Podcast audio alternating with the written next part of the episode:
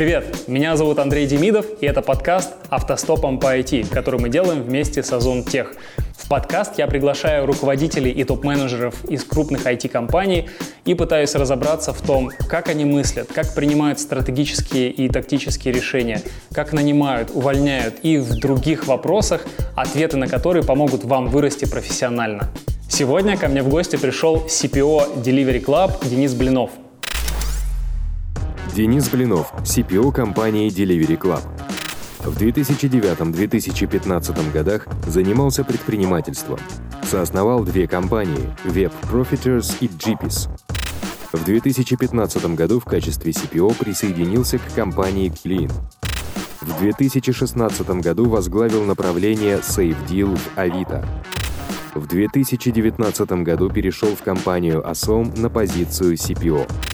В 2021 году в качестве CPO присоединился к Delivery Club.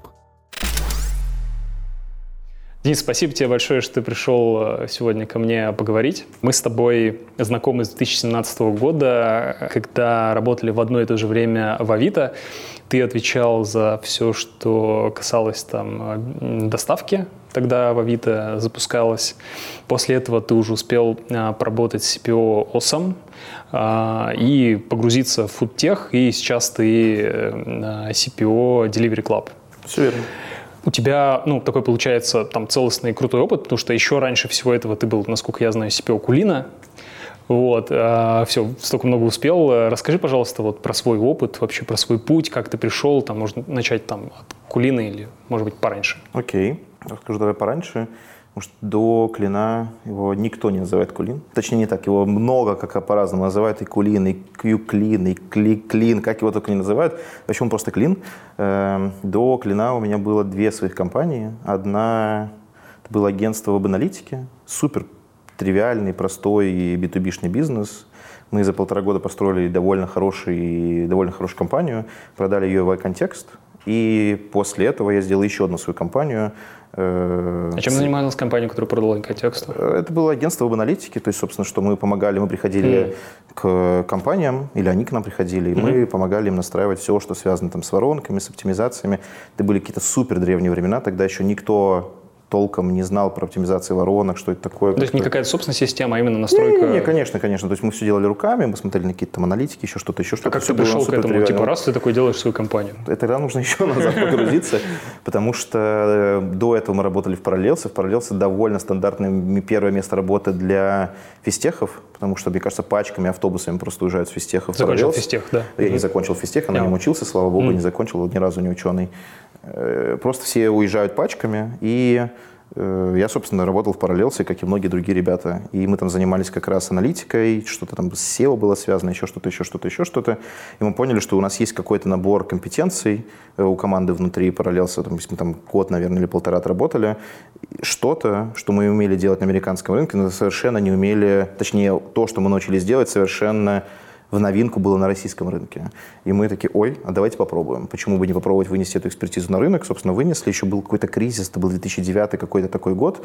У всех сокращались рекламные бюджеты, и мы как прямо на коне выехали, говорим, окей, сокращайте бюджеты, при этом все, вы не потеряете в продажах, ничего такого, потому что мы просто срежем то, что неэффективно, увеличим конверсии. Обычная штука, которой сейчас занимаются команды по улучшению acquisition. То есть, работая в Parallels, ты пришел за счет наблюдения просто за рынком и потребностью клиентов, ты пришел потому что им нужна такая веб-аналитика для оптимизации. Знаешь, ретроспективно все истории очень ровные, очень складные. Наверное, можно сказать, что, наблюдая за чем-то, я к чему-то пришел. Скорее всего, было какое-то случайное стечение обстоятельств. Кто-нибудь сказал, пойдемте попробуем. Говорим, почему нет? Что-то такое, скорее всего, было. Это было очень давно. У тебя были партнеры, наверное, также? Да. Мы из Parallels вышли втроем. И, собственно, втроем с ребятами, которые примерно в тех же отделах внутри Parallels работали. Мы вышли, сделали компанию. Сколько тебе было лет тогда? Боже мой, 2000... 2008-2009, это было сколько, 12 лет назад, мне было 20. То есть ты учился в физтехе, но бросил на каком курсе? Да, это был второй, то есть это был третий семестр. Первого курса? Нет, второй курс, третий семестр, да, то есть это был зимний семестр между, зимний семестр, да, третий семестр. Я резко бросил, пошел работать в Parallels или как это было? Наверное, это было как-то так, я сейчас, честно говоря, даже не вспомню, но идея была следующая, если уж про это мы заговорили. Вообще-то я осознанно шел заниматься термоядом, плазмой. Очень хотел этим заниматься еще в Мурманске, когда учился в лицее. Думаю, опасный точно человек. Плазма, очень интересно плазма. Потом поступил в Бауманку, поступил на физтех, выбрал физтех, пошел заниматься. И оказалось, это вообще не то, что я хочу. Это понимание стало очень быстро, ну то есть максимально быстро. Я понял, что я вообще ни разу не ученый, потому что те ребята, которые учились рядом со мной, были действительно умные. Я вообще в подметке не годился. И то состояние, в котором плазма была, было вообще не то, что я хотел делать. Вот, и в этом смысле как бы какой-то первый и второй семестр это были, ну окей, я не знаю, что мне делать. Третий семестр начался какой-то там легкий интернет-бизнес, подработка в SEO, сайты, вот эти все вещи. И очень логично, ну не логично, а понятно было, что я ни разу не ученый. Parallels был. То есть у тебя была жилка такая уже, которую тебя тянула? Вероятно, да. То есть точно я понимал, что я хочу чем-то заниматься вокруг интернета, потому что ребята что-то уже делали там на каких-то комнатах и всем прочим. У меня был какой-то минимальный опыт. Я с этим минимальным потом пришел в Parallels. Собственно, ребята меня взяли, и я начал работать в Parallels. Ну и достаточно быстро. За сколько ты пришел к тому, что надо вот что-то делать вовне? Мне кажется, год. Мне кажется, через год, может быть, чуть-чуть больше мы отработали в Parallels. Я же сейчас уже точно, конечно, не вспомню. Точно, мне кажется, около года, да. Угу. То есть, может быть, чуть быстрее, может быть, чуть медленнее, но я думаю, что это масштаб года, да. Вы сделали, сколько лет потребовалось, чтобы продать? За 1,5 года мы очень... Но это из-за того, что это клиент, не клиентский, а... Рынок рос, да? Даже не то, что рынок, из-за того, что это B2B-шное агентство, ты моментально начинаешь, по сути, работать в плюс. У тебя пришел клиент, он заплатил, ты что-то оказал какие-то услуги, это не какая-то, это, наоборот, сервисная компания, без какого-либо продукта, без технологий, получил деньги с определенной маржинальностью, взял, начал что-то делать супер тривиально. И из-за того, что мы обладали каким-то уникальным набором навыков на тот момент, мы довольно легко продавали это. Плюс ко всему была потребность на рынке, потому что был кризис, и, собственно, повторяюсь, там все хотели сокращать бюджет и все прочее, мы довольно легко продавали наши услуги каким-то компаниям, и более того, мы все-таки умели это делать, у нас был какой-то понятный трек-рекорд, мы очень легко продавали историю успеха компаниям. Круто. 1,5 года продали, а что дальше делали? Дальше я пошел делать компанию GPs, это сервис, который создавал персонализированный план тренировок для бегунов, это уже было... полноценное предпринимательство, потому что, ну, предыдущий стартаперство. Бизнес... Да, стартаперство, да, это правда. Мне кажется, в то время еще как бы ЗОЖ не особо... Не, точно нет. И, честно говоря, мы и тогда не знали, что мы хотели делать. То есть мы сделали какой-то лендинг, как-то мы какую-то статью разместили на Хабре еще где-то, получили какое-то количество лидов, под это мы привлекли инвестиции, что абсолютно поразительно. Я не знаю. От кого? Частный инвестор или фонд? Да, частный инвестор, это был Игорь Мацанюк, очень крутой чувак, максимально ему признателен, надеюсь, что у него все хорошо, не слежу за его судьбой, но надеюсь, что все хорошо. Привлекли деньги. Естественно, мы ничего не знали в предпринимательстве, естественно, мы ничего не знали в стартаперстве, в том, как строить какие-то продукты, бизнес и все прочее. Абсолютно зафейлили все, что только можно. Это отдельная история, потом про это можно рассказать. То есть в итоге проект закрыли, получается? Да. Мы им занимались очень долго, года, наверное, 3-4 мы им занимались, больше года 4 мы им занимались, мы не свели юнит-экономику, по сути, у нас закончились деньги, для нас это был в какой-то момент сюрприз, такой, ничего себе, у нас закончились деньги, вот это да. И что, Игорь вас там... Нет, Игорь был супер классный чувак, я повторюсь, то есть мы какие-то еще деньги привлекали, еще от каких-то ангелов, там еще что-то, наверное, суммарно мы чуть-чуть меньше, чем $500,000 привлекли, наверное, чуть-чуть меньше. От Игоря сколько вы взяли вначале? 300 тысяч. Ну и потом по чуть-чуть. Да. Вот, и все. То есть мы просто сожгли все деньги, не свели юнит-экономику. С одной стороны, мы довольно хорошо выросли, то есть у нас были какие-то сотни тысяч пользователей, это был сервис. Мы, чтобы ты понимал масштаб трагедии, масштаб нашего непонимания, насколько рано мы это делали, первое приложение мобильное мы делали еще для Symbian. То есть это iPhone только-только появился, мы такие, ой, мобильная тема, точно, но Symbian еще большой, мы сделали приложение для Symbian. Понятно то, что потом мы запускали там айфоновское приложение, Android-приложение, ну, неважно. Для винды запускали? Не, слава богу, нас что-то уберегло от этого. Вот, и да, через 4 года мы этим занимались, сделали такой пивот, сякой пивот, про это потом, если захочешь, поговорим отдельно, и все. Mm-hmm. Это был настолько в тот момент тяжелый как бы удар, ну, в каком-то смысле, да, потому что 4 года вкладывался в какое-то дело, оно абсолютно не выгорело, мы... После первого бизнеса мы были условно богаты, после второго бизнеса абсолютно бедные, и поэтому это был такой удар, ну и в каком-то смысле удар для меня, я был точно не готов заниматься дальше предпринимательством, и поэтому я пошел в найм, отчасти поэтому я пошел в найм, после этого случился Qlean. Вот. Это пошел в найм, сразу в Qlean? Да. Сразу CPO? Да. Мне кажется, очень зрелое решение, когда человек там пошел в предприниматели, понял, что ну, что-то не получается, и чтобы подточить свой опыт, наверное, набраться какой-то экспертизы, он идет в найм, чтобы там поработать в какой-то экосистеме, в культуре. У тебя такие же были мысли? Я думаю, что нет. Я думаю, что сейчас просто денег ретроспективно, я думаю, что ретроспективно можно там сказать, вот, да, я понял, что обжегся, мне было тяжело, скорее всего, в тот момент у меня было вообще 0 денег, ну, условно говоря. Понятное дело, что я хотел заниматься чем-то вокруг интернета, вокруг всех сервисов, продуктов, всего прочего. Скорее всего, тогда, нет, наверное, тогда позиция уже называлась CPO. Понятное дело, что не было CPO на рынке, или было их там три человека, то есть еще было непонятно, что это такое. А вот интересно, как ты пришел, ты CPO попал туда? Да не знаю, мы просто познакомились с Коровиным, познакомились с кем-то, и все, они искали такого человека. По сути, какое-то время они, очевидно, делали... Типа на тусовке познакомились? Нет, ты... нет, то есть они, вероятно, не была какая-то вакансия, может быть, какой-нибудь хейт-хантер мне написал, говорит, вот, ребята, ищут у тебя, может быть, какой-то... Ты уже не помнишь даже, как на тебя вышли, да? Там? Вообще нет, ну, скорее всего, вряд ли я видел какую-нибудь вакансию, скорее всего, мне написали... То есть рандомно считаешь, что так, как да, случайность, да, да. Не случайно, да, да но да, тебя случайно закинуло. Да. По сути, не то, чтобы я там сделал анализ 10 компаний, вот это интересно, вообще нет, это, скорее всего, ко мне каким-то образом... Это в каких годах было, когда ты в Qlean попал?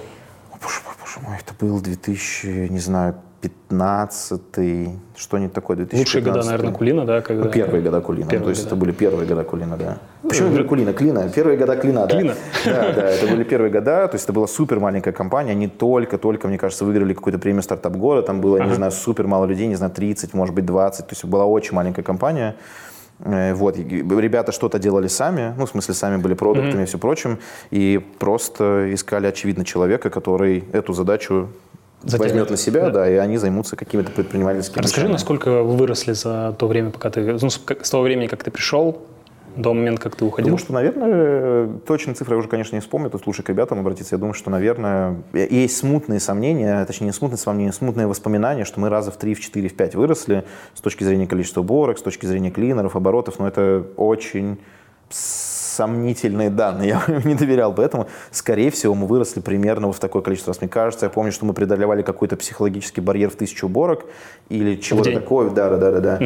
Не помню, это было типа пиком, или после этого мы даже продолжили расти. А когда уходил примерно, помнишь, сколько было? Не, вообще, конечно, нет. Это было настолько давно, что я говорю, у меня очень плохо с памятью, честно говоря. То есть практически ни одной цифре, которую я говорю, практически нельзя доверять. Ну, мне кажется, это мозг, когда фокусируется на самые важные вещи, откладывает. В общем, я помню, что были какие-то... Если сейчас достану заточку, ты быстро вспомнишь. Qlean можно рассказывать, там были супер фундаментально важные вещи, условно говоря, это была первая компания с нормальным, не с нормальным, точнее, а штуковина про маркетплейс, когда у тебя есть supply, demand, когда ты понимаешь, что ты не можешь просто так брать и растить бизнес, что тебе нужно обеспечивать supply, и ровно supply был узким местом, мы придумали крутые инструменты, крутые продукты, как привлекать клинеров, как их онбордить быстрее, как их обучать, не терять качество, про это бесконечно можно рассказывать, эту часть я очень хорошо помню, количество уборок скорее было следствием, потому что нашим ограничением был именно supply, мы концентрировались в supply. Вот, но это был, наверное, один из, на моей памяти, первых энтуэндов на рынке. Думаю, что да, близко к этому. Я думаю, что Skyeng был примерно в это же время, начал появляться, потому что мы с Харитоном когда встречались, я помню, что мы были на очень похожей стадии. У нас был примерно один возраст, ну, не в смысле возраст бизнесов, я имею в виду, примерно одинаковые показатели с точки зрения оборотов, GMV и все прочего. Я думаю, что вот, они тоже делали end-to-end решения, то есть, скорее всего, какие-то компании в этот момент появлялись, но в целом это точно был один из таких первых. Да. Да, и потом после Qlean ты пошел в Авито. Да. А почему именно в Авито решил так? Просто хотел чего-то масштабного? Да, ну, то есть это было штуковина про... То есть мы делали Qlean суперский сервис, но в одном сегменте. Я же приходил в Авито ровно на... Тогда еще позиция была VPM, это Vertical Product Manager. Я отвечал за вертикаль услуг, то есть ровно переносить опыт одной конкретной услуги на все услуги на рынке. Понятно, что это несоизмеримый бизнес с точки зрения масштаба, с точки зрения оборотов, с точки... вообще ни с какой точки зрения. А потом решил переключиться на... А потом не переключиться из-за того, что я пришел. Не то, что из-за того, что я пришел. Очевидно, когда я пришел, нужно было понять, что мы собираемся делать, как мы собираемся развивать услуги, бла-бла. Мы каким-то образом там посегментировали, и стало понятно, что то, что мы собираемся делать, вообще не нужно. Точнее, не так, не то, что мы собираемся делать, было не нужно, а то... какие-то специфические штуковины, которые нужно делать, их либо не нужно делать, либо это была ровно штуковина про проникновение в сделку. Я сейчас не буду, наверное, сегментацию услуг даваться, наверное, никому интересно. SafeDeal родился очень органично, потому что я, на самом деле, в Авито был не за доставку, отвечал за SafeDeal. Доставка была одним из инструментов первых, которые мы запускали, про проникновение в сделку. Но стало понятно, что Авито не является участником сделки, то есть это просто классический классифайт, есть объявление, buyer, seller, мы не знаем, произошла сделка, был фрод, не был фрода, там, обман, не обман, продали, не продали. Вот ничего из этого не знаем, и SafeDeal был ровно инструментом, который позволял бы нам внутрь сделки проникнуть и начать ее контролировать и каким-то образом помогать байеру или селлеру совершать удобную сделку. Вот, и SafeDeal родился естественным, органичным продолжением того, что мы накопали в вертикали. И мы поняли, окей, это решение нужно не только для вертикали, для всего Авито, и мы пошли делать SafeDeal как решение не одним из первых, а первым продуктом, который мы выкатили, была ровно ситуационная доставка. Насколько помню, Юла первой сделала SafeDeal. Она сделала SafeDeal безопасную сделку, но не делала доставку. кажется, я сейчас опять-таки уже могу ошибаться, мне кажется, они сделали платежи, но доставку сетисишну мы сделали первый, кажется, опять-таки, или там, условно говоря, с разницей в неделю. Слушай, а если немножко на этом задержаться, сейфдил, он же актуален только при доставке по сути, ну, то есть количество сделок, процент сделок без доставки, безопасной сделки, он крайне минимален. Но если ты берешь товары, товарную категорию или товарную вертикаль, туда, но по сейфдил это же не только про доставку, повторюсь, например, аренда квартир, оплата услуг, бронирование машин, оплата каких-то сервисов, еще чего-то, и в этом смысле это, если мы говорим товарную категорию, то, конечно же, да, то есть большинство сейфдела происходит именно с доставкой, потому что в этом основное value, то есть мы… Ну, наверное, имеет смысл про это рассказать. Авито, вообще-то нет такого понятия, как Авито. В тот момент мы это поняли, да. Есть 1000 разных Авит. В Москве одно Авито, в Петербурге другое, в Казани третье. И ты смотришь на Авито, миллионы объявлений, миллионы товаров, все замечательно, круто. Как только ты пытаешься найти, не знаю, мужские ботинки 40-го размера в Казани на Авито, ты понимаешь, что всего лишь 3 предложения. И в этот момент становится очевидно, ну, сейчас наверняка не так, но в тот момент было очевидно, что окей, это не работает. То есть если мы пытаемся как бы стать действительно классифайдом, местом, в котором люди совершают сделки выгодные, у тебя должно быть больше предложения. И в этом смысле доставка стала ровно инструментом, который объединил все Авито, сделал его Авито, и все предложения, которые были, мы смогли бы доставить любой регион. В этот момент у тебя моментально выросло предложение, моментально увеличилось количество вариантов для покупателей и вариантов точек продажи для продавцов. Мы увеличили количество сделок, ну, в общем, это уже, как говорится, история, но в целом ты прав, доставка как инструмент нужна была только, точнее, доставка не как инструмент, а в товарной категории сейфдил это была доставка, да. То есть его безопасная сделка с платежами, по сути, не очень кому-то была нужна. Да. Я помню, там был быстрый рост у нас. И когда ты уходил, сколько было примерно там в сутки? Ну, примерно доставки? Этого я вообще не помню. Я помню, что нашим ограничением была история, что мы осознанно не растили бизнес, потому что ну, в силу причин каких-то мы не могли скейлить поддержку.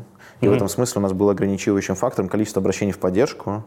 И все, что мы делали, практически все, что мы делали, мы подключали географию, мы там расширяли то, сё, 5-10, но практически все запуски мы стопорили из-за того, что нам нужно было бороться с количеством обращений в поддержку на один заказ. Мы опускали контакт рейт, увеличивали количество заказов, достигало лимита, мы опускали контакт рейт, увеличивали количество заказов. Нашим всегда лимитирующим фактором был контакт рейт. В силу каких-то причин, ну не каких-то понятных причин, наверное, про это не имеет смысла рассказывать сейчас, нашим ограничивающим фактором было количество обращений в поддержку по заказу, потому что мы не могли… Да, вот, переварить это объем. Да. Ну, примерно там это типа 1000 в сутки, 2000, больше 5. Сильно, мне кажется, десятки, может быть, там десятки тысяч. Десятки, ну типа там 30-40 тысяч. Наверное, да, но я точно цифру в сутки не помню. Да. Именно доставок через… Да, сетусишных доставок. Круто. Да. Еще я помню, что был блокер, ты, по-моему, очень любишь рассказывать про это, когда сначала была проблема, люди не хотели отправлять, и там было что-то про ИНН, вот можешь рассказать эту историю? Ой, да там это недолгая история, было какое-то решение, у нас был замечательный партнер, все-таки Авито принадлежал компании Naspers, ну группе компании Naspers, и в Naspers входило какое-то другое решение, типа UPay или что-то еще, и мы готовы были их использовать, ну, потому что логичные системы, одни активы и все прочее, но для того, что нам нужны были peer-to-peer переводы, это необычный эквайринг там на банковский счет, с которого потом выводится, это peer-to-peer переводы, и UPay был готов делать peer-to-peer переводы. В России, по-моему, вообще тогда не было таких сервисов. Не, мы все с нуля потом делали, мы использовали UPay, они говорят, да, супер, но для этого вам нужно список документов, паспорт, что-то там, и говорю, ой, спасибо, мы, говорят, показывали кастомер, говорит, ну, в принципе, могу и без доставки пожить, потому что я просто этих данных не знаю. Мы говорим, спасибо, UPay, готовы ли вы сделать что-то сильно более простое, просто карта. Они говорят, нет, окей, мы пошли делать к российским каким-то банкам, и никто этого не был готов делать из коробки. Мы со всеми банками, с кем мы договаривались, мы делали решение коробочное ровно под нас, да. Понятно. Ну и там, насколько я помню, была история, что вот эти требования были, проводили много там всяких дизайн-спринтов, как пользователю объяснить, как затянуть, а потом просто пофиксили по-другому, просто убрали, поменяли. Да, мы понимали, что это не работает ни в каком виде. Ну, то есть ты как не запихивай условные там ИНН и паспортные данные, что-то пользователя нет этих данных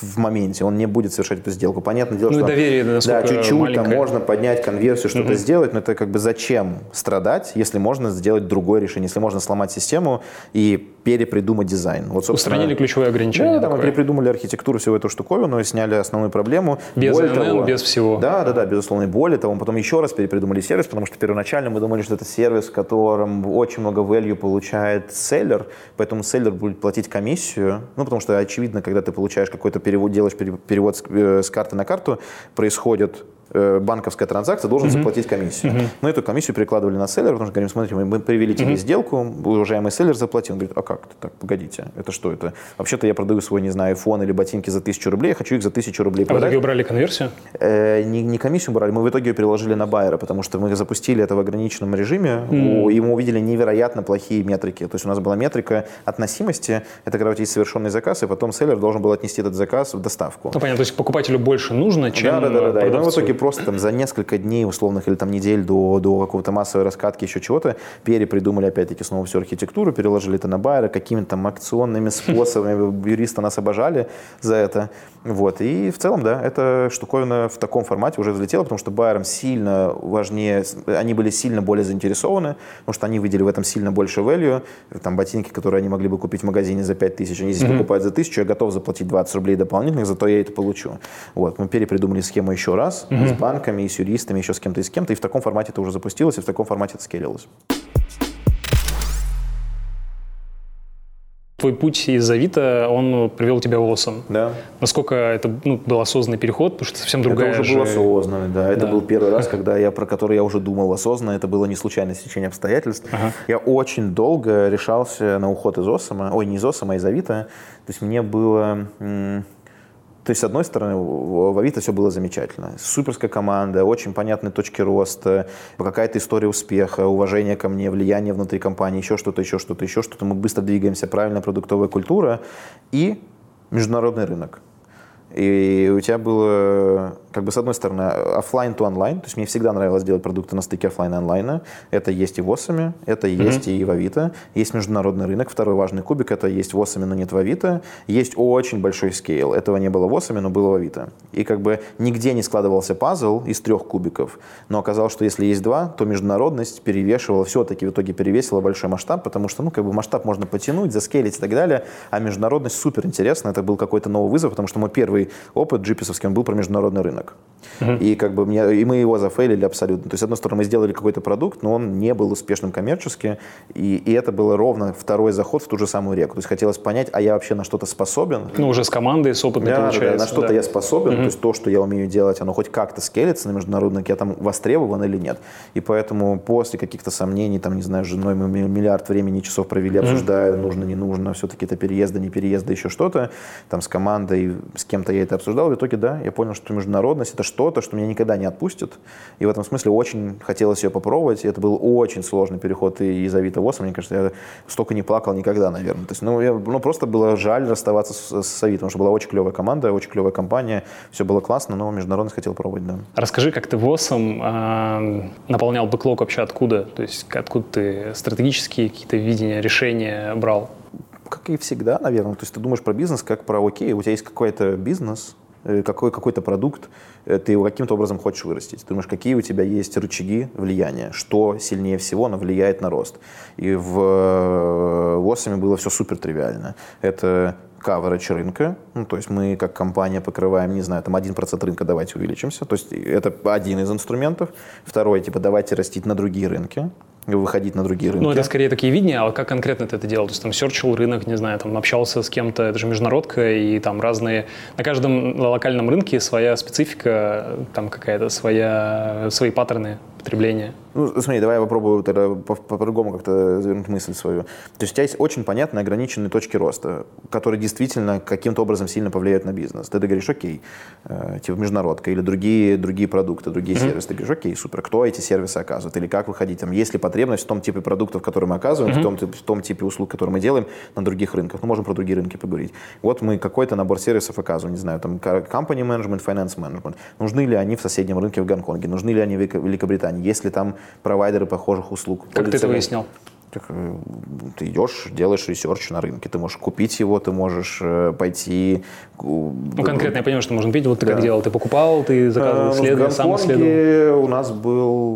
У нас был бездев, который помогал нам с этим, то есть мы просто говорим, иди и приди к нам с результатами, условно говоря, то есть мы его забрифили, погрузили, все прочее, мы разговаривали с каким-то количеством компаний, то есть что происходило? С одной стороны, найти компании, каким-то образом с ними поговорить, была бездевовская задача, то есть мы говорим, пойдем чем поговорим. Сами разговоры мы делали вместе с бездевом, потому что у тебя, собственно, происходит испохабленное слово «каздев», то есть ты, по сути, пытаешься понять, что происходит, с какими более-менее страдами, потому что, очевидно, то, что мы умели делать в Сингапуре, не напрямую скейлилось в Гонконг. Ты не берешь и не просто переносишь на другой рынок продукт. У них там какие-то другие регуляции, другое то, все, пятое, десятое. Ты понимаешь, где у них сильнее всего болит. Это просто много-много-много качественных разговоров. Примерно так ты это понимаешь. Немножко в топ, но ты на английском, получается, с ними все разговаривал. Да. Круто. Ну, у нас же в Авито, Наспers, все дела, мы тоже на Авито много чего того, что мы делали на английском. Поэтому это было просто естественным продолжением, безусловно, да. Расскажи, у тебя в Osome большая была команда или... Ну, стартовала, безусловно, с маленькой команды, то есть сколько там было, наверное, 2 продуктовые команды, не очень уже хорошо помню, но кажется, что около того. То есть, мне кажется, там, может быть, человек... Всего 3. Это было очень похоже на Qlean. Очень похоже на масштаб Qlean, на очень ранней стадии. То есть она была больше с точки зрения операции, с точки зрения продукта максимально похожа. Может быть, 2-3 команды. Мы даже сделали... Первое упражнение, которое мы сделали, мы перевели команды на скрам, на спринты, на всякие штуковины. Ровно то же самое, что мы сделали в Qlean. То есть максимально похоже по объему. Потом она выросла, потому что все... Ну, во-первых, там дополнительный раунд инвестиций, мы быстрее росли, закрывали новые страны, новые услуги появлялись. То есть к концу... Сколько было в итоге? Пришли мы, наверное...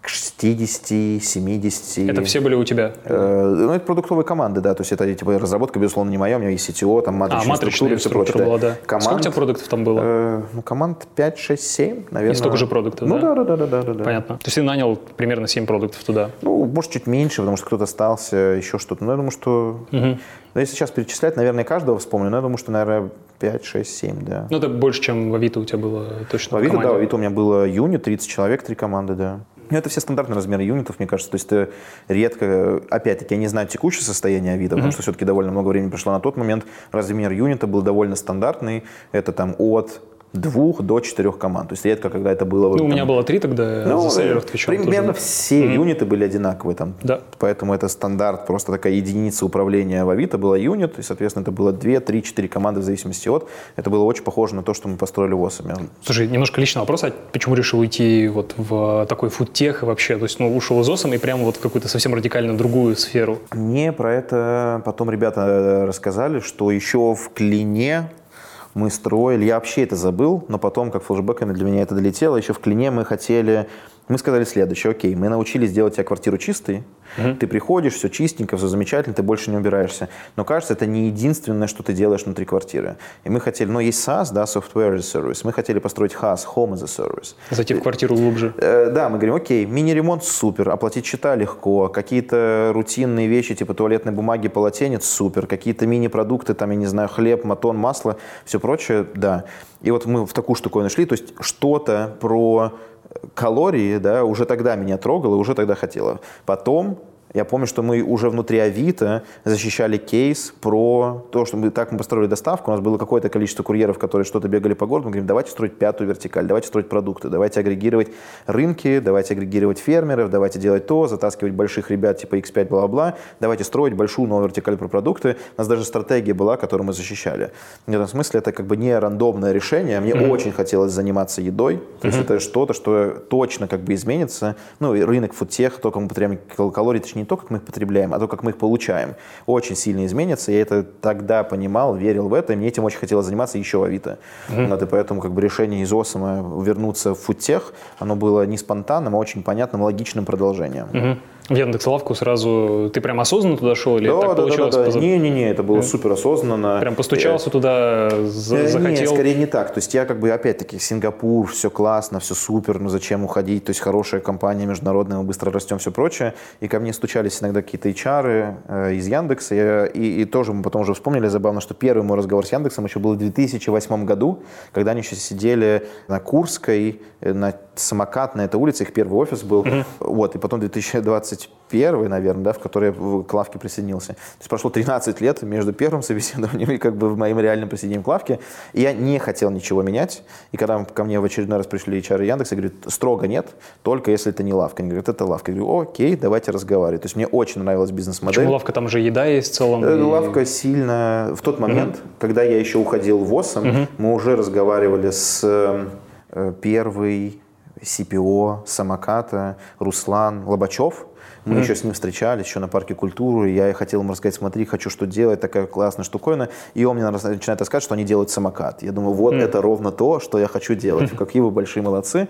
Вот. И в этом смысле мне очень модель лавки нравилась. И продолжает нравиться. Великолепный бизнес, суперская компания, все круто, дарксторы очень хорошо. Вот. И поэтому что-то быстро растущее, что-то на очень начальном этапе, что-то с невероятно гигантским потенциалом. Прозвучал очень важный момент, что-то растущее и на начальном этапе. Потому да, есть, опять же, ну, такая идея, что надо приходить, когда все растет. Это вот самый интересный момент. Приходить в, не знаю, во что-то, что какой сейчас рынок какой-нибудь умирает, и, не знаю, ну, неважно. Странно, да, поэтому, конечно, хочется приходить в что-то, где, с одной стороны, ну, есть такие бизнесы, когда приходишь, у тебя некий там флэт, и ты начинаешь там пытаться какие-то крохи. Плюс 5%, ну что это за рынок, да? В этом смысле мы и в Авито, как бы казалось бы, Авито примерно такой же бизнес, и гигантский, там, не знаю, миллиарды долларов капитализация. В реальности Сейвдил было ровно чем-то новым, что мы с нуля строили, что потенциально давало какие-то очень понятные бусты для своего бизнеса. И Osome такой же, то есть на очень ранней этапе, и до этого Qlean, и GPs. То есть мне не нравятся, безусловно, какие-то устоявшиеся компании, в которых твой импакт, твоя дельта, это процент, это бессмысленно, это просто возня, мне такое, безусловно, не нравится. Классно. Но есть разные люди, то есть кому-то это очень нравится, потому что на самом деле сделать, не знаю, плюс 2% бизнеса Сбербанка — это невероятное огромное достижение. Ну, в Авито у нас тоже же было там типа плюс 0,5%, а в абсолютном значении это очень большие цифры. Или там кто-нибудь придет и улучшит поиск Яндекса или долю яндексовского поиска на процент, это просто герой национальный будет, это что-то невероятное. Вот, то есть есть устоявшиеся бизнесы, есть люди, которым это нравится, но я не такого типа человек, то есть поэтому что-то, что быстро растет, безусловно, да, и лавка была вот прям идеальным попаданием. То есть хорошая бизнес-модель, которая мне очень нравится, очень ранний этап, правильная позиция. Вкусный продукт. Да, с международными амбициями, поэтому поэтому лавка. Окей, тогда вопрос такой, и почему же ты ушел тогда в CPO? Это отдельная история. Я люблю задавать такие вопросы каверзные. Это отдельная история, потому что, с одной стороны, я вот в этот раз был, когда не сделал домашнюю работу свою. То есть, повторю, лавка – великолепная компания, великолепный бизнес, и вообще всех обожаю, Илья, Витя, Вадим, все суперские хорошие ребята, но это абсолютно не попадание в культуру в мою. То есть это бизнес, который делается не то, что не по тем принципам, как бы не так, продуктовый менеджмент делается не по тем принципам, которые мне близки. То есть, ну, ты помнишь, что мы делали в Авито, мы какую культуру или какой продуктовый менеджмент мы строили, да, максимальная автономность, независимость команд, управление через там метрики, через всякие такие штуковины, а не через проектное управление, когда есть набор фичей, которые вы обязаны сделать, когда ты все, чем ты занимаешься, ну не все, ладно, неправильно я формулирую, слишком радикализирую. Многое из того, что ты делаешь, это, по сути, игра ресурсами разработки в Тетрис, когда ты должен как-то максимально плотно укомповать, чтобы максимально маленькое количество дырочек оставалось. То есть я как услышал, поправь меня, что твоя роль фактически свелась к пропихиванию задач в разработку. Ну, я говорю, это упрощение некоторое. Это была существенная часть работы. Это вообще, это вот ровно та вещь, которую я не проверил на берегу. И ребята, на самом деле, тоже не проверили. Я говорю, великолепная компания и все прочее.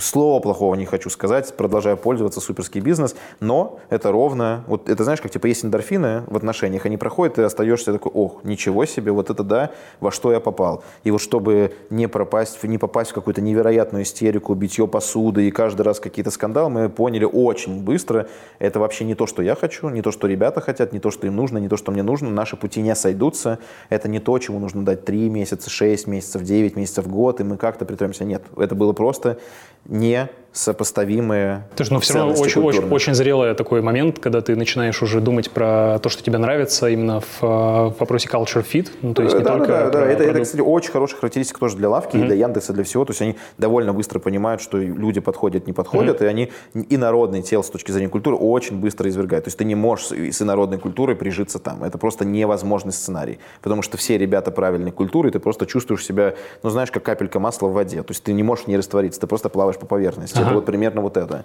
То есть это культура такая project management. Давай немножко как это приоткроем. Ну, это, я говорю, радикализируем, это не совсем так, да, это просто очень существенная часть работы, потому что, опять-таки, я не знаю, отторгнуть, сказать, что типа там, то есть как-то выстроить это. Не-не-не, это никому это не нужно было, потому что я опять-таки не знаю про весь Яндекс, не буду что-то утверждать, Яндекс прекрасная компания, обожаю ее, вообще ни слова плохого не скажу. Go очень лидероцентричная компания, она выстроилась сначала от Тиграна, потом от Дани, потом от Гриши, это всегда были очень визионерские визионеры, которые драйвили бизнес, которые очень быстро толкали. Это какой-то такой очень... То есть это создаваемый поток такой, да? Да, и в этом смысле типа еда, лавка, там, маркет, наверное, сейчас это ребята, которые эту часть ДНК ровно перенимают. И в этом смысле это ровно вот такая компания с такой культурой, так делающийся бизнес, все супер с ним, великолепно, но это... Просто такая культура, она далеко не всех принимает. Я был человеком, который не сделал свою домашнюю работу, не понял, кого ребята ищут, зачем они ищут, кто им нужен, на какие задачи. Слушай, как так получилось, что ну, в это же время там и Дима ушел из Delivery Club, и ты пришел? То есть это какое-то совпадение или как, расскажи? Нет, да, это совпадение, это не то, чтобы типа там я как-то собеседовался с Delivery Club, нет, это было я наученный лавкой, я очень много, наоборот, времени стал уделять там поиску правильной компании, место, в которой нужен ровно этот человек с таким подходом, с такими ценностями. Delivery Club было ровно так, звезды сложились удачно, то есть как бы и та индустрия, которая мне интересна, фудтех, и компания на очень правильном этапе своей жизни, то есть это не что-то, что растет по 1-2%, и правильная позиция освободилась, и это и ровно то, что им нужно было, продуктовый менеджмент, который вот ровно про самостоятельность, бла-бла, все прочее. Это просто удачное стечение обстоятельств, что получился Delivery Club, да. А расскажи немножко про Delivery и лавку. Кто сейчас больше, еда или Delivery? Ну, конечно, Delivery. Всегда было так. То есть... А сколько заказов примерно у еды в месяц сейчас? Я не знаю, разглашают эти данные или нет. Я думаю, что, наверное, да, или они разглашают это в терминах GMV. Я думаю, что у нас как бы по условным прикидкам из того, что мы видим публичные репорты Яндекса, мы все-таки не публичная компания, мы не репортимся, но мы где-то в соотношении 2:1, то есть там 70/30, 65/35, вот такое соотношение. Это чего к чему? Это Delivery к Яндексу в GMV, в количестве заказов. Ну, там в количестве заказов сложно оценить, да, потому что все раскрывают GMV, а не количество заказов. Ты сравниваешь с едой или с лавкой? С едой, конечно, да. Ну, то есть довольно бессмысленно. Я же правильно понимаю, что лавка часть еды? Не, лавка полностью самостоятельный бизнес, который каким-то образом представлен внутри еды, как и самокат представлен внутри Delivery Club. Но это два независимых бизнеса, две независимых бизнес-модели. Ну, часть экосистемы, по сути, фудтех. То есть, понятное дело, что это ребята добавляют много ценностей еде, самокат добавляет много ценностей Delivery Club, Delivery Club добавляет много ценностей самокату. Но если сравнить просто в чистом виде то, что делает Delivery Club и то, что делает еда, это вот соотношение где-то 35/65, да. Давай немножко все-таки цифр подкинем, попробуем. Сколько сейчас DAO, MAO, может быть, там, Delivery? Давай так, типа десятки миллионов, но опять-таки я не могу... Да, конечно. Это же дофига. Ну да, конечно. Суть в чем? Короче, есть калории. Фишка в том, что люди, независимо от того, что будет происходить, лавка, самокат, около-шмоколо, Delivery, еда, впрок, вот это там появится, ты будешь есть калории. Ты не можешь их не есть. Ты сейчас говоришь про ключевую метрику. Да. Интересно, то есть ваша ключевая метрика – это сколько калорий съедают ваши пользователи? В каком-то виде. Понятно, что мы в калориях не смотрим. На самом деле мы смотрим, я сейчас раскрою мысль, что это сервис в каком-то виде, это первой необходимости сервис. Ты не можешь отказаться от этой штуковины. Ты в любом случае будешь потреблять килокалории. Дальше вопрос, каким образом они к тебе приедут? Ты сам сходишь в магазин, или к тебе приедет заказ из магазина с доставкой, ты сам сходишь в ресторан, или к тебе приедет еда из ресторана, или, ну, в общем, вот в таком духе. Я понял, но сначала прозвучало как какая-то империя зла, то есть у вас, если ключевая метрика есть увеличение количества калорий, съеденных на одного пользователя, это страшно. Нет, мы понимаем, что мы на это... Ну, крутая метрика, согласись. Великолепно, но мы на это не влияем, это... Я к чему рассказывал? К тому, что количество килокалорий, которые ты ешь, не зависит от того, есть ли игроки на рынке или нет. Их все равно будет условных 2000 килокалорий. Но ты способен стимулировать, ты способен... Нет, мы не сделаем так, чтобы ты ел 2500. Это не произойдет. То есть все, что мы можем сделать так, чтобы ты сегодня съел дополнительную плюшечку и дополнительную булочку. Но в реальности принципиальное поведение мы не изменим. Вот, поэтому 2000 килокалорий как данность, независимо от того, какие игроки есть, что произойдет на рынке, все съедят 2000 килокалорий. В этом смысле мы, безусловно, не смотрим на свою долю в килокалориях, но я про другое говорил. Я говорил к тому, что все эти сервисы, они про необходимое потребление, то есть нам даже не нужно создавать как бы потребность в этом, она естественная. Ты перетягиваешь все, что мы делаем, офлайн в онлайн. Да, мы перетягиваем, мы даем удобный способ получения этих килокалорий. Мы снимаем некоторые барьеры по скорости доставки, там, стоимости доставки, там, я не знаю, доверие к тому, что мне приведут не гнилые помидоры, еще что-то. Но в целом, у тебя в этом есть потребности, мы снимаем с тебя барьеры, мы просто перемещаем из офлайнового сложного поведения, где снег идет, что-то еще, там в очередях ты стоишь, бегаешь по этому магазину. Мы перемещаем в удобно, нажал кнопку, к тебе привезли килокалории. Какие топ-3 продуктов, которые через вас привозят вашим клиентам? Рестораны или из магазинов? Вот в рестораны, допустим, просто доставка еды. Что самое популярное? Пицца, суши, бургеры, естественно. Пицца, суши, бургеры. А из магазинов? Из магазинов картошка, бананы, хлеб, молоко. Картошка и бананы? Ну, это просто ноу-брейнер, что такое происходит. То есть бананы всегда топ-1, ну там топ-1, топ-2. Я знаю, что даже обычные офлайн-магазины, они стараются бананы выкладывать в начале, потому что по ним люди цены определяют. И насколько я хорошо помню, это связано каким-то образом еще с ощущениями, не вкусовыми, а как-то с ароматическими впечатлениями, каким-то образом вот эта штуковина влияет на твою готовность покупать или на объем того, что ты покупаешь. Каким-то образом с этим связано в том числе. Может быть, это все лженаука, и это на самом деле ни на что не влияет. Это миф, про который я слышал, почему бананы в начале лежат. А, интересно. Странно, что не мандарины, потому что как я не знаю, возможно, у бананов какой-то специальный вкус, который тебя подталкивает к покупкам. Я не знаю. Может быть, это вообще все неправда, и может быть, ты действительно прав, что по этой штуковине определяет, готов ли я туда идти или нет. Да, расскажи про вообще, куда вы идете, какая стратегия, там, Delivery, ты сказал, что и доставка, вообще, как вот изменилась, не изменилась стратегия, что она сейчас себе представляет, еще фудтех направление? Да, за этим, на самом деле, довольно интересно наблюдать, потому что Delivery, условно, 2019 года, это сервис доставки из ресторанов. Очень хороший, очень большой, очень качественный, бла-бла-бла, но только рестораны. И рестораны в этом пироге килокалорий, это условно 5%. То есть ты лидер на рынке, который всего лишь 5%. И всем было 95 офлайн? 95 не офлайн, 95 это другой способ получения килокалорий, не еды, готовой из ресторанов. А, например, продукты, либо это не доставка, походы в офлайновые магазины. Ну, то есть 5% не от рынка ресторанов, а в целом вообще все от потребления килокалорий. От всех килокалорий, да. И мы понимаем, окей, это хороший, замечательный рынок, но это очень маленький рынок. И, ну и вы еще от этих 5, получается, какой-то процент занимаете. 70%, условно, да. И мы говорим, окей, все понятно, и Delivery Club на самом деле сейчас, 2021, это как бы плохо это ни звучало, но внутри себя, по крайней мере, я и часть команды называем Delivery Club калорий-провод. То есть мы все килокалории, которые у тебя есть, мы каким-то образом к ним притронемся. Например, какие есть? Доставка из магазинов, доставка из ресторанов? Есть рестораны, доставка, у тебя есть тейк-эвэй из ресторанов, у тебя есть чаевые, у тебя есть типсы, у тебя есть оплата счета в ресторанах, у тебя есть офлайн дискавери ресторана, куда вы пойти, мы к этому притрагиваемся. Еще и хендмейд, собственно, то, что готовые наборы еды. Да. У тебя есть продукты, продукты тебе могут привезти, ты можешь сделать это в офлайне. Имеется в виду вот именно переготовленные чуть заранее. Я понимаю, но это, собственно, это как бы типа готовая еда, либо наборы еды, еще что-то. Но это просто очень маленький сегментик, если мы говорим про какие-то сеты еды, которые нужно дома приготовить. Это понятный рынок. Типа элементари, типа там вот этого всего. Да, это все супер маленькие ребята, там партии еды, шеф-маркет. Это хороший бизнес и все дела, но в масштабах килокалорий, опять-таки, это какие-то доли процентов, даже не единицы процентов. Понятно. Вот. И мы говорим, что Delivery Club, поэтому кухня на районе, поэтому самокат, поэтому groceries, доставка из магазинов, поэтому AirKeeper, поэтому чаевые, поэтому платежи, поэтому все способы твои по взаимодействию с килокалориями, там будет Delivery Club. Вот примерно такая стратегия, такое видение про Delivery Club. Delivery Club – это калорий-провод. Везде. То есть, а по каким метрикам вы определяете свой рост сейчас? Супер тривиальная штуковина – GMV, безусловно. Безусловно, там есть... Она раскладывается на GMV такой-сякой из заказов, которые мы привозим из ресторанов, гроссери, как мы здесь себя чувствуем, но высокоуровнево и всякое. Мы же коммерческая компания, коммерческая компания про капитализацию. Капитализация коммерческой компании, по крайней мере, в фудтехе, это GMV на какой-то коэффициент. То есть GMV очень важен для нас, мы его растим. GMV – это ровно способ наш понять, какое количество килокалорий мы к тебе привезли. Окей, вы просто оцифровали, перевели в деньги. Да. Понятно. За последний год примерно насколько выросли? Я почему задаю вопрос, потому что интересно, как в 2020 году там все росло, стопудово, как на дрожжах, модель потребления поменялась, в принципе, и сейчас 100% она, продолжает драйвить рынок, но уже по-другому, то есть какой-то отскок вообще, то есть что сейчас происходит? Delivery супер быстро растет, то есть мы выросли на 50% год к году.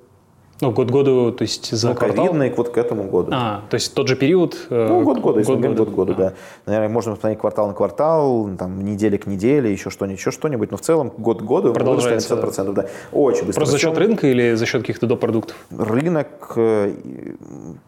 смещение сценариев, то есть у нас есть, ну, например, у нас есть рынок какой доставки из ресторанов, да, это понятный рынок сам по себе. Растем ли мы в нем? Да, потому что люди больше заказывают еды из ресторанов. Ну, точнее, не так, не больше, количество всего денег, которое тратят на рестораны или количество калорий потребляют из ресторанов, условно, более-менее стабильно. Просто потребление из офлайна в онлайн перетекает, то есть люди начинают заказывать доставку. Безусловно, огромным драйвером роста является groceries. Этот рынок намного больше, чем доставка еды из ресторанов, я про это рассказал там 10 минут назад. Безусловно, у нас есть какие-то другие офлайновые сценарии. Вот расскажи, рост за счет рынка все-таки звучит так, что рынок растет, паттерн меняется, вы растете. За счет продукта вообще рост какой-то был? Ну, конечно, да, я говорю, например, мы запустили groceries. Groceries – это штуковина, которая сейчас генерирует, наверное, могу про это говорить, 20% всего бизнеса Delivery Club. То есть это новый инкремент, которого не было, который появился. Можно ли это назвать продуктом? Ну, конечно, да. Ну, то есть это просто новая возможность, которая появилась внутри Delivery Club. У нас появились сценарии take-away. Это штуки, которые не было, которые появились, которые тоже сейчас 5% всего бизнеса. У нас появились чаевые, у нас появились payment. А чаевые сколько занимают, интересно? Мне кажется, такая очень такая небольшая. Не, чаевые просто для другого сделаны. Я, наверное, не могу тут рассказывать. Для стимуляции курьеров, для стимуляции партнеров? Они чаевые не такие, не чаевые, которые ты оставляешь в ресторане. Мы это называем in-store transactions. Это типа то, что происходит внутри в офлайне в ресторане. Это рынок, наверняка вы все оставляли, не вы все, а наверняка вы сталкивались с тем, что вы приходите в ресторан, и сейчас у вас нет наличных, поэтому вы не можете оставить чаевые, и на чеках, это называется причек, появляется такой QR-код, да, вы его сканируете, оставляете чаевые. Есть еще нет монет, по-моему. Есть нет монет, да. Есть чаевые просто, это их Яндекс купил, есть наше решение. Это вот рынок довольно агрессивный, потому что есть какие-то большие игроки, нет монет тоже купил Альфа, то есть у всех какое-то есть фондирование, все в этом участвуют. Вот поэтому, да, конечно же, мы запускаем новые продукты, мы запускаем какие-то инкременты внутри текущих продуктов, и, то есть мы выросли и за счет рынка, и, безусловно, за счет продукта. Да. А зачем запустили сервисный сбор? Вот этот, сервисный сбор, ну, это инструмент сведения экономики, ну, по большому счету. То есть, понятное дело, что для нас это хороший способ отдавать. Мне кажется, он должен был понизить какую-то активность, потому что люди видят доп. Какие-то сборы и начинают сравнивать, что тут дешевле, там дешевле, тут еще там что-то добирают. Ну, есть какой-то... Опять-таки, на что мы смотрим? Уменьшило ли это конверсию? Как-то да. Стать значимо? Ну да, сильно нет. Позволило ли это нам свести юнит-экономику? Конечно же, да. То есть у нас есть базовый принцип, это customer is the boss, мы не сможем его обслуживать, если у нас будет не sustainable бизнес-модель. То есть лучше дороже, но обслужите хорошо. Конечно, да. И причем сервис-сбор такой маленький, что на самом деле он вообще ни на что не влияет, кроме того, что мы стали sustainable бизнес-моделью. Это не единственный драйвер. Да, обратно звучит маленькие какие-то цифры, то есть совсем чуть-чуть эта модель требовала, да? То есть, да, конечно же, ну, это небольших... знаешь, у тебя очень небольшая отрицательная маржа, да, и в этом смысле, если ты ее просто чуть-чуть переваливаешь на огромном объеме, на самом деле это генерирует огромную прибыль. То есть ты ее чуть-чуть взял, перевалил, вот буквально с минус 1 до 1, это, казалось бы, 2 рубля, но в реальности ты стал позитивным с точки зрения контрибьюшена, и на огромном объеме это огромные деньги. Давай поговорим про процессы. Вот Дима, когда еще был CPO, он там описал на Хабре про то, как устроена команда, какая там будет реструктуризация. Очень интересная такая сложная структура. Расскажи вкратце, первое, сколько у тебя сейчас продуктов, сколько команд, как это выстроено вообще, матрично, не матрично. Расскажи вкратце. Да, у нас очень похоже, то есть Дима большой молодец, на самом деле, не так, что пришел и там разрушенное что-то, нужно с нуля все строить. Дима гигантский большой молодец, всячески ему благодарен. Матричная структура, безусловно, независимые команды объединяются в какие-то объединения, юниты, кластеры, вот как это называть. Всего у нас 6 больших кластеров. Или юнитов, неважно. Каждый вот как раз по направлениям трудится, да? Ну, не Grocery, совсем, например, это один кластер. Да, в Grocery на самом деле есть клиентские сервисы, есть вендорские сервисы, есть логистические сервисы, есть IST, есть RTE. RTE тоже, опять-таки, есть платформенные вещи, например, вендорские, да? Это не будешь делать, там есть условно системы менеджмента вендоров конкретно для ресторанов и отдельно строить для магазинов. То есть есть некоторые платформы, форменные вещи, мы все-таки превратились в суперап, как бы плохо или хорошо это ни звучало, в этом смысле у нас много вертикалей, в этом смысле у нас появились платформенные вещи, которые используют каждый из бизнесов. То есть логистика, конечно же, Grocery не будет строить свою логистику. Ну, понятно. То есть в этом смысле продукты, которые строит логистика, они должны подходить и для тех, и для сяких. Это понятно. А сколько у тебя команд, по сути, в твоем продуктовом направлении? 35. 35. Да. Это 35 продуктов, правильно? Да. Они я по продуктам и посчитал, поэтому, да. Наверное, команд столько, может быть, где-то там нет продукта или там один продакт на две команды, но то есть где-то там скорее всего, есть кто-то отвечает за группу команд, там опять, сколько уровней примерно? Ну, довольно плоские, то есть я, -1 это кластер, и под кластерами есть, собственно, ребята. То есть, уже ребята, которые команды. Да, команды, да. Вы на мобилке ориентированы в первую очередь? На мобилке, ну это как одна из платформ, у нас есть веб, и мы в этом смысле кросс-платформе, у нас команды не делятся по платформам, у нас нет команды, которая отвечает за iOS или за клиентское приложение, не так, если ты опять-таки читал, наверное, статью Димы, ты помнишь, ну и ребята читали, то есть у нас нет истории про то, что есть в некоторых компаниях устроено так, что есть, например, там команда клиентского сервиса, и они делают что-то внутри клиентского приложения. Есть команда логистики, например. Да, у вас кросс-платформенно просто и кросс-платформенно, и кросс вообще что угодно, и Нерсорс супер развит. В этом смысле команда отвечает за какой-то бизнес-стрим, и они заползают в любую платформу, если им нужно. Они сделают что-то в клиентах, да. Если нужно что-то изменить в райдерском приложении, конечно, да. Если нужно что-то изменить в поддержке, они это сделают. Как у тебя устроено вообще планирование в Delivery? Квартальный округ.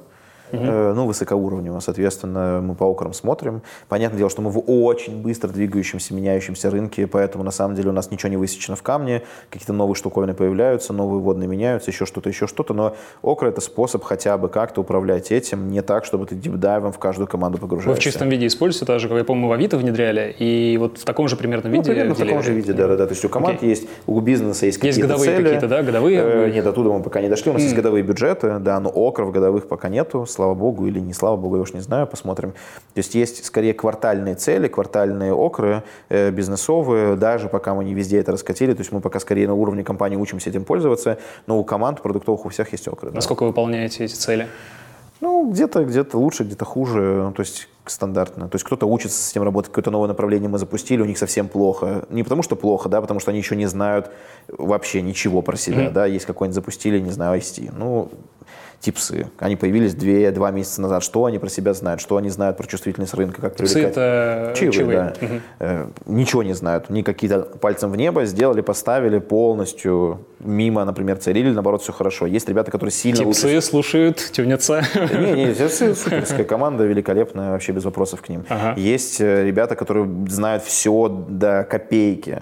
То есть, потому что они условно более-менее хорошо понимают свою точку влияния, еще что-то, они супер хорошо могут прогнозировать. Никакого стратегического планирования, каких-то этих страцессий у вас нет, по сути, вот так вот? Нет, почему бывает, ну, например, нам нужно запустить гроссери. Нужно ли нам запускать гроссери или нет? Конечно же, да. Конечно же, мы идем и это обсуждаем. Они так, то есть, такие штуковины не могут, может быть, могут, но я не видел примеров, чтобы эти штуковины рождались как бы изнутри команд. Типа, кто-то приходит и говорит, еще гроссери запустим. Ты, когда пришел, ты поменял практически всю команду уже, правильно, продуктовую? Смотри, мы немножечко Давай я сформулирую так, чтобы было понятно. Во-первых, мы немножко изменили структуру команд, запустили какие-то новые направления, которых не было. И получилось так, что у нас не было руководителей всех этих направлений. Ну, так получилось. Соответственно, мне как минимум нужно было нанять всех руководителей всех направлений. И дальше в какие-то новые команды сформировались. Каких-то ребят мы условно засессили, поняли, что ну, мы не готовы с ними двигаться, потому что новая метла, как бы плохо это ни звучало, метет по-новому, поэтому, очевидно, не могло бы произойти, что типа все ребята, кто был в команде, остались. Такого не произошло. Слушай, круто, мне кажется, это такой скилл тоже. Я в свое время, будучи CPO в Юле, мне было довольно сложно. Пришел, команда, как-то выстроить процессы под имеющихся людей. И только уже после Юлы я пришел к тому, что на самом деле действительно тебе нужно быстро перестраивать, потому что если ты с кем-то не работаешь, не срабатываешься, надо менять человека. В целом, да. То есть не так, чтобы была сама цель прийти, всех уволить, вообще все распустить. Нет. Ты приходишь, ты смотришь на происходящее, готов ли ты, условно говоря, с этими ребятами бежать, веришь ли ты в них, понимаешь ли, что да, готовы ли они коммитятся в тебя, в твои цели, нравится ли то, что ты им рассказываешь, и в целом какие-то естественно, выборы происходят. А давай поговорим про найм тогда, это тоже очень важный момент. Как ты нанимаешь вообще, что для тебя хороший продукт, а что не очень, скорее про хорошего. Как ты определяешь хорошего продукта для себя? С одной стороны, очень хороший, с другой вопрос. Он очень сложный вопрос, я понимаю, что скорее всего, какая-то специфика есть всегда под конкретную позицию, но в целом, то есть, как ты ищешь? Я говорю, это продукт? Очень хороший вопрос, если бы я на него ответил, я бы мог жить спокойно. Но на самом деле у меня нет ответа. То есть какие-то штуковины, которые либо no-go точно, при этом, при всем, я не могу... Если была бы книга успеха, как строить компанию, все бы шли и повторяли. Это не алгоритмическая вещь. Поэтому вопрос именно к тебе. Ты в продуктах видишь, нас слушают точно медлы, сеньоры, которые думают тоже о карьерных каких-то вопросах. И что для тебя? Есть необходимые важные штуковины. То есть, условно, вообще-то супер важен common sense. Как бы странно это ни звучало, но common sense далеко не common. Я не знаю, почему так складывается, но, к сожалению, это не так. То есть без коммон-сенса, ну, как вот у продукта есть, по сути, очень простые, не то что должностные обязательства, не так, а давай очень простая задача, да. Зачем он внутри компании находится, да? Ага. Ответить, зачем мы что-то делаем и что мы делаем для того, чтобы этих целей достигнуть. Вот ответить на два простых вопроса большинство людей не может.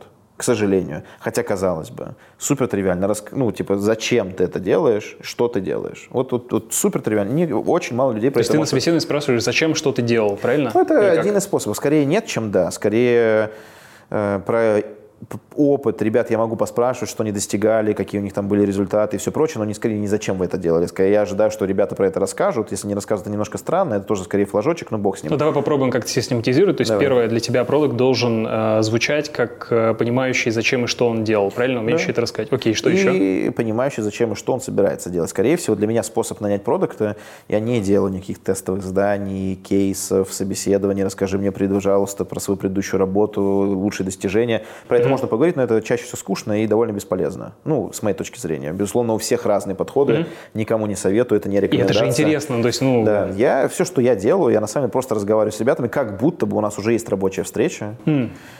И мы решаем какую-то насущную проблему, которая есть в Delivery. О, интересно, то есть ты на собеседование берешь какую-то рабочую ситуацию и рассказываешь, пытаешься... У нас есть реальная проблема. Вот, по сути, я ищу человека на какое-то направление или какими-то задачами заниматься. Я примерно знаю, на что я ищу человека. Я говорю, окей, вот такая проблема. Давай конкретно, вот пример. Вот, допустим, ты ищешь человека на... И вот что ты спрашиваешь? Ну, например, вендорское направление. Например, мы хотим, я не знаю... Есть, например, в вендорском направлении такая штуковина, как Operational Excellence. Да? То есть мы бы хотели, чтобы наши партнеры, рестораны, например, быстро принимали заказы, не отменяли заказы, попадали во время готовки, чтобы они, не знаю, чтобы retention rate ресторанов... Это такой бизнесовый продукт получается, то есть не интерфейсный, а все-таки про бизнес, да, больше? Интерфейсный операционный. Продукт. Я даже не знаю, что такое интерфейсный продукт.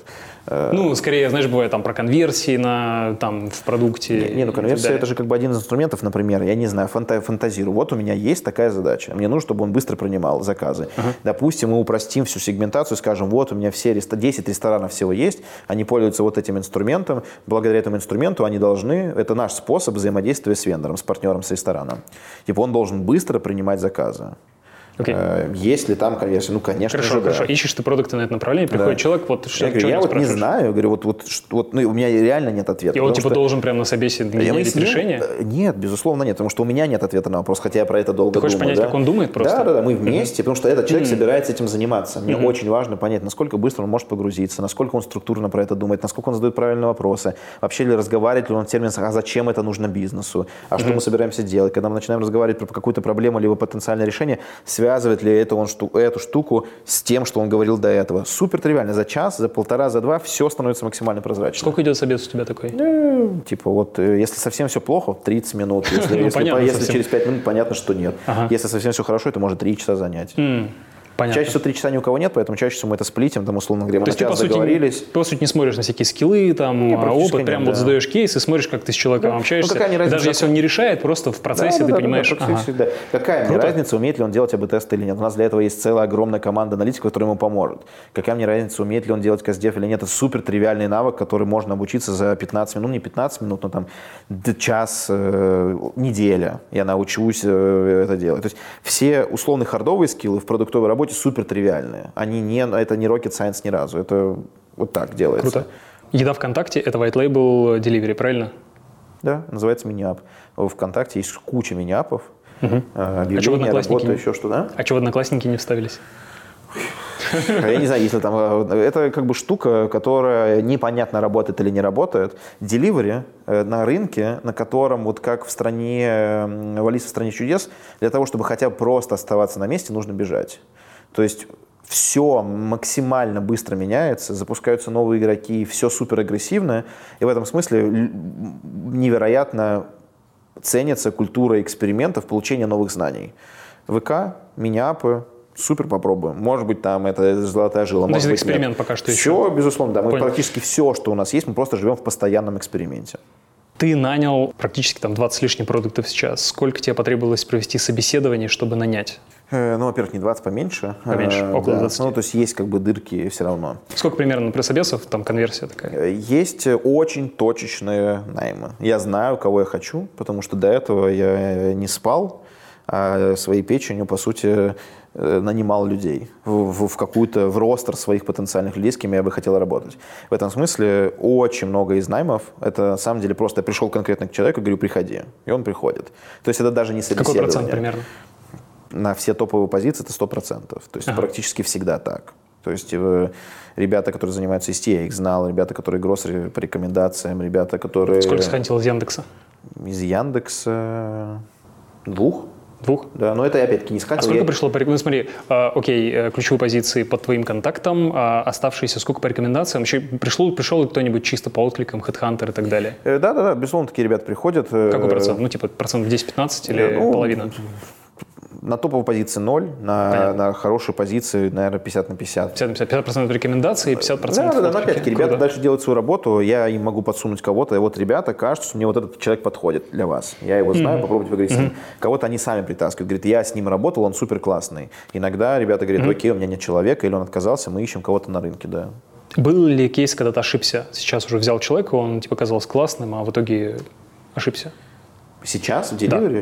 Нет. Я слишком рано было принимать решение. Боже мой, нет, конечно. Еще времени прошло. Ну да, потому что из-за того, что, опять-таки, я скорее сконцентрировался пока на том, чтобы закрыть огромные дыры в направлениях. Это были всегда черри-пикинг ребят, в которых я и так был уверен. То есть было бы странно, если я 5 лет с ним знаком и говорю, приходи, а это не тот, ну, это бы не работало. Слушай, такая своеобразная чистка получилась. А вообще, насколько вот команда топов вообще ок с тем, что ты вот это все поменял, они тоже тебе доверяют или тоже согласны вот с тем, это скорее был один из запросов. Это ровно было не то, что типа приди, всех уволь. Безусловно, не про этот запрос. Да, приди. Это, точнее, мы обсуждали с ребятами ровно. Тёма и Шонин, это, в этом смысле мне немножко повезло, потому что в Delivery сейчас работает Тёма и Шонин, и Олег Хаустов, и мы с ними вместе работали в Qlean.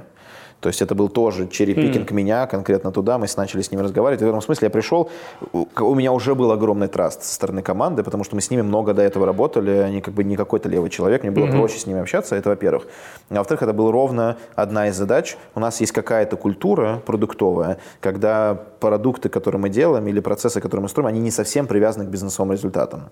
Это, может быть, это так грубо называется трудотерапия. Мы просто перекладываем, переложили сюда. Вроде какие-то штуки сделали, но это вообще не связано с бизнесом. И в этом смысле это был один из запросов построить ровно эту культуру. А я ровно такой человек. То есть мне скорее неинтересно заниматься трудотерапией, мне очень важно, наоборот, про бизнес, про импакт на бизнес. Поэтому, то есть ты скорее такой от проект-менеджмента прям сильно хотел уйти, чтобы вот в сторону прийти. Ну я тогда не хотел приходить в проект-менеджмент, да, поэтому... Вот, поэтому... Да, ну то есть мы... Я и искал правильных ребят, да, и на это запрос был, потому что в явном виде, то есть это как бы вся история с Димой и с остальными ребятами внутри команды, он был ровно про это, была не случайная ситуация, не так, что Дима такой, вот. Это было ровно, очень понятное желание. Ну, раньше просто был такой этап, когда нужно было это все выстроить, а сейчас безусловно, такая уже next level. То есть Дима суперский клевый чувак, вообще без вопросов, но это ровно пересборка всего Delivery по каждой важной функции, коммерческая, логистическая, маркетинговая, точно так же продуктовая. Просто пришло время пересобрать продуктовую функцию. Чтобы... Ну, поддерживать такой темп, наверное, и переханчивать людей, это, наверное, хороший уровень мотивации. Сколько примерно вы платите продуктам, и есть ли у вас бонусы, там, типа RSU-шки, как вообще устроено, расскажи. У нас нет бонусов, точнее не так, у нас и все новое, что мы нанимаем, все новых ребят, которых мы нанимаем без бонусов. И без RSU, без акций? Нет, наоборот, с LTI-ами, потому что мы говорим следующее, мы даем тебе довольно много свободы и очень хотим, чтобы ты был мотивирован в долгую, поэтому мы даем LTI. Мы не публичные, поэтому это не суперликвидные видно актив. А вы LTI даете именно Delivery? Да.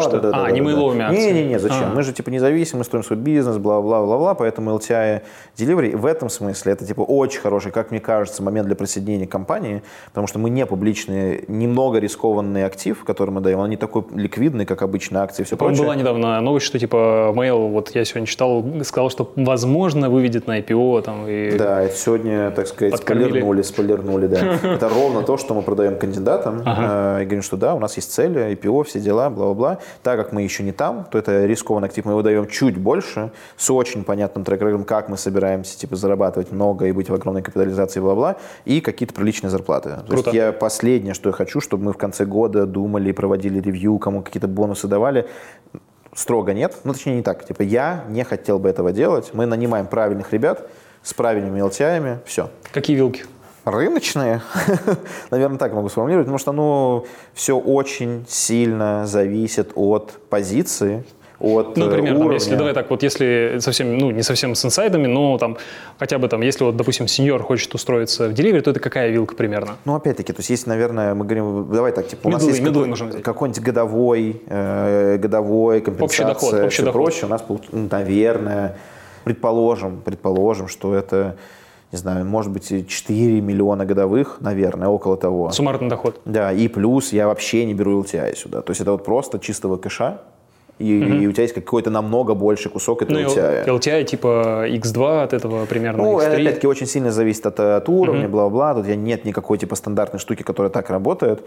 Вот, но это, скорее всего, если мы говорим про какого-то мидла, хорошего, крепкого мидла, то это, наверное, где-то около 4 миллионов годовой плюс большой LTI. Вот примерно так. Ну, большой это для всех по-разному, типа 30-40 миллионов, типа LTI в год, если пересчитать, или там 5. Ну, и очень сильно от позиции зависит. Я не могу тебе тут говорить, потому что, ну, все-таки очень сильно от позиции зависит. Это довольно индивидуальная вещь. У нас в смысле LTI нет какой-то стандартной тогда, скажем, штуки. Реалистично это типа X2, X3, ну, или минимум что-нибудь такое. Ну, если в годовом исчислении, да, то, наверное, X2, ну, вообще-то из-за того, что они LTI у тебя 4-летние и все прочее, то получается очень хорошая штука. В пересчете которая... на годовой получается плюс еще, ну, да, наверное, плюс 2 или да, суммарный X2. Да. Нет, наверное, плюс 2, да, наверное. Но, опять-таки, это все очень, мы сейчас такие какие-то очень поверхностными абстракциями разговариваем, потому что очень сильно зависит от уровня. Ну, понятно, знаешь, как это, есть средняя, есть медиана, понятно, что там перекосы да, могут есть, быть, понятно, но медиана какая-то вот такая, то есть, типа, 3 суммарно ты зарабатываешь какой-то оклад, и еще 2 оклада у тебя вот в пересчете на RSU-шке, на акции, если ты там сеньорный чувак,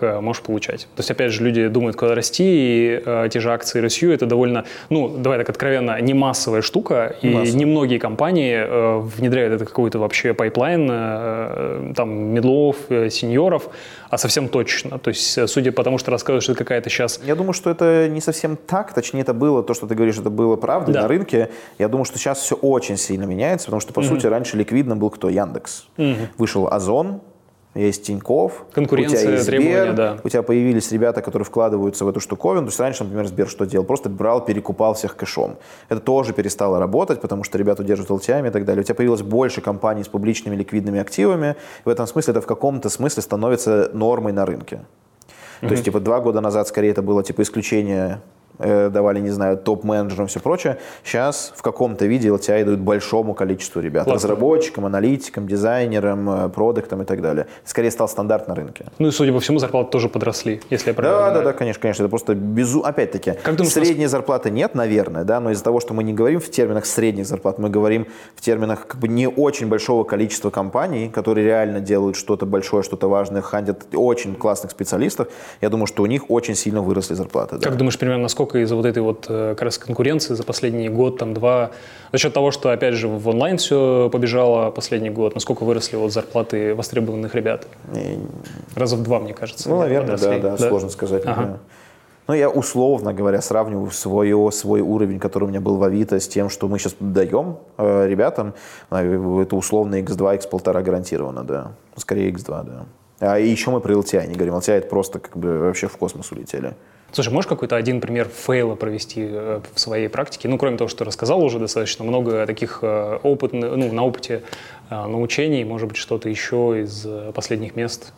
Это фейлы, наверное, не продуктовые, скорее уже менеджерские, да? То есть у тебя есть выражение такое, что лучше, как это по-русски, наверное, не имеет смысла, что it's better to have a hole than an asshole. То есть, типа, в принципе, было бы неплохо скорее увольнять людей или их заменять, чем это лучше, чем просто у тебя будет дырка внутри компании. То есть лучше с дыркой. Дырка в виде человека. Да. Чем токсичный, неправильный человек. И ты все равно допустил эту ошибку. Да. То есть ты иногда все равно боишься расставаться с какими-то людьми, потому что это важный человек. Очень знакомо, да, это. Да, это супер понятное, тривиальное решение, которое всегда нужно принимать, практически всегда. Но иногда ты говоришь: боже мой, лучше я подожду, найду замену, погружусь, заонборжусь. Построю процесс, чтобы этот человек как-то. Это чаще всего хуже приводит, потому что этот человек, непонятно, почему он остается в компании, он точно так же токсичит на остальных ребят, у них возникает вопрос, а почему так? Токсичность услышал, да? Да. Ага. Какие тренды на рынке ты видишь сейчас? Вот можно про фудтех какой-то, вот к чему, что сейчас будет такое, что задизраптит рынок? Есть все вот эти компании, про которые мы говорили, Лавка, Самокат, мы, Еда, Кухня на районе, вот это, все эти огромные там гигантские компании, Сбермаркеты, Утконосы и так далее, все они суммарно вместе проинвестировали сотни, наверное, уже миллиардов рублей в эквизишн, в дистрибуцию, в инфраструктуру и так далее. При этом всем никто не понимает масштаб происходящего, потому что вот они вложили такое количество денег, и при этом всем доля онлайн-гроссери 1% от офлайна. То есть то, что будет происходить в будущем, в самое ближайшее время, этот рынок будет катастрофически сильно меняться и катастрофически быстро меняться. То есть мы это видели примеры во всех странах, Китае, в Европе, в Штатах. В какую сторону, за счет чего меняться? Просто за счет того, что у тебя будет лучший сервис, лучше проникновение, больше доверия, непонятно, зачем стоять в очередях, потому что те же самые цены. Мне то есть, если я правильно услышал, поправь меня, то это лавинообразный эффект, когда сейчас набирается некая критичная масса, тюнится сервис, и это станет common sense, по сути, 1%, 3%, 7%, 12%, 15%, 20%, и это полетит в космос. То, что реально будет происходить, то, что где будет дизрапт огромный, это то, как мы будем потреблять килокалории, в смысле продукты. Точно все перейдет в онлайн, это будет катастрофически. Вот у тебя есть даже просто хороший пример. Есть Кусвел. Это ребята, которые ровно уже находятся в будущем.